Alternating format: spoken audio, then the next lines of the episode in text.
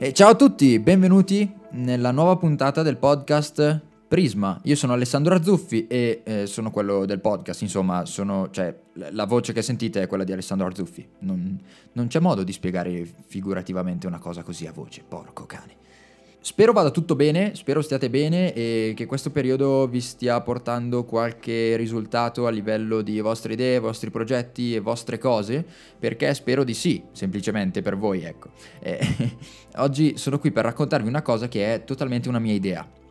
Cioè, per farmi capire, non ho studiato da nessuna parte questa cosa, tra l'altro da totale ignorante per quanto riguarda la storia e giuro devo recuperare, giuro e lo faccio, mi sto attrezzando per farlo e quindi probabilmente anche un po' inconsapevole di quello che sto dicendo, ma eh, è una mia idea, sono qui appunto per farmela smentire, quindi se doveste avere una chiave di lettura differente dalla mia che spenga completamente quello che vi sto per dire, eh, ditemelo tranquillamente che io sono contentissimo di sentire eh, la, la, vostra opinione al riguardo. Allora, di cosa parliamo? L'avrete letto dal titolo. La domanda è, eh, una fotografia deve avere un significato? Deve per forza racchiudere un messaggio o un qualcosa? La mia risposta è no. Ho passato un periodo della mia fotografia dove cercavo un significato, un messaggio da dover inserire in qualsiasi fotografia facessi. Anche se questa fotografia era una cosa singola, quindi una fotografia singola che iniziava e finiva lì. E questa cosa penso abbia rovinato parecchie delle mie fotografie passate. E ora lo dico in tranquillità, non, ho nessun, nessun problema a dire questa cosa perché me ne sono reso conto. Semplicemente facciamo un recap a livello storico, ok? Eh, e qui arriva la mia idea. Da quello che ho sempre visto, eh, l'arte, prima della fotografia, è sempre stata, o meglio, inizialmente era molta raffigurazione. Se pensiamo semplicemente alle statue greche, se pensiamo a dipinti che possono raffigurare appunto eh, delle, d- delle scene che vengono prese e riportate su tela o bassorilievo o comunque eh, vengono riportate quasi in maniera oggettiva, ok? Servono a raccontare un qualcosa come una sorta di reportage viene presa questa, questa scena e riportata direttamente sul, sul, suo mezzo di espressione.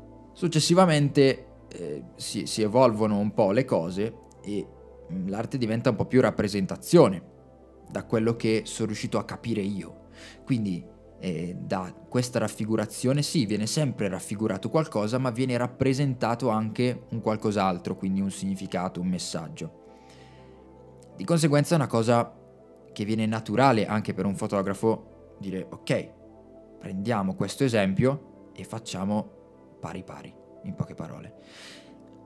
Però forse non funziona così nella fotografia, ma ultimamente probabilmente neanche nella pittura o nelle arti in generale, perché ormai la raffigurazione ti porta a conoscere un qualcosa che magari non conoscevi.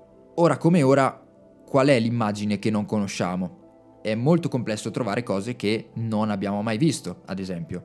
Quindi raffigurare semplicemente una strada in un, in un dipinto potrebbe essere molto banale. Quindi pensavo qual è e dove sta il punto nel trovare l'arte di oggi.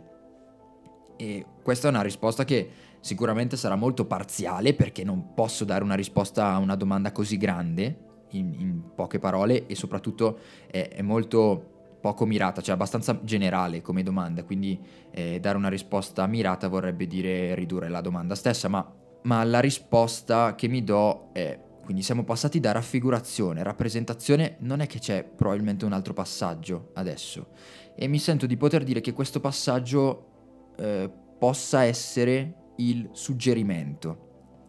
Mi spiego meglio.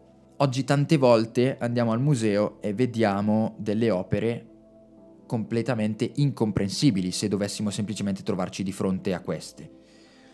Magari queste opere però sono il risultato di un processo, che può essere un processo tecnico, può essere un processo di elaborazione o semplicemente ideativo, che però porta a quel risultato. E quel risultato è magari eh, ciò che ci serve per riuscire a vedere quello che l'artista ha visto. Okay? Di conseguenza eh, le cose nuove compaiono appunto dalle menti degli artisti, quindi tu sei in grado di vedere quello che vede un artista tramite una sua opera, cosa che con una raffigurazione semplice difficilmente potresti vedere, perché difficilmente c'è anche un'idea dell'artista dietro. Quindi stavo anche pensando, sarà che pure in fotografia funziona così?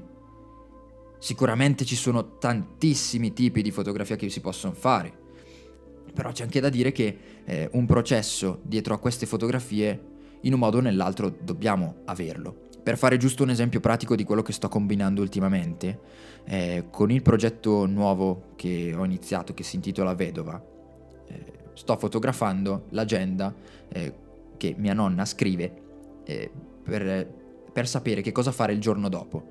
E questa cosa è il frutto di un ragionamento che ho fatto eh, per cercare di alleviare il dolore appunto di essere rimasta vedova a mia nonna. Quindi questa era la mia soluzione, cioè farle scrivere appunto questo diario, questa agenda, per avere sempre qualcosa da fare, per non pensare al fatto di essere rimasta sola. Quindi il risultato è un po' questo, io sto semplicemente ora fotografando una banalissima pagina di un'agenda scritta eh, per, per, sapere che cosa combinare il giorno dopo, per programmarsi una giornata, che fotograficamente parlando è molto banale, è una semplice fotografia a un'agenda, presa singolarmente è quella che è, non, non dice chissà che cosa. Presa però a livello progettuale, vista più dall'esterno, è secondo me una chiave di lettura abbastanza interessante per riuscire a capire come, come può vivere una vedova in questa situazione, che cosa fa, che cosa pensa una, una vedova in quei casi. E quindi penso sia il modo giusto, o quantomeno il mio modo, per arrivare ad avere un risultato quantomeno, quantomeno unico, quantomeno ehm, leggibile e apprezzabile. Ecco. Piuttosto che fare la semplice fotografia della modella che sì, però è raffigurazione. E quindi questa è la mia risposta. Sarei curioso di sapere la vostra per quanto riguarda questa, questo argomento.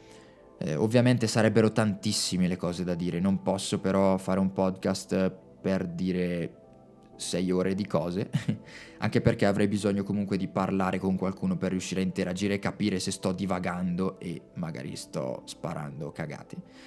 Quindi mi fermo già qui, ehm, fatemi appunto sapere e ci sentiamo nella prossima puntata del podcast, sempre la domenica e tutto qua. Ciao.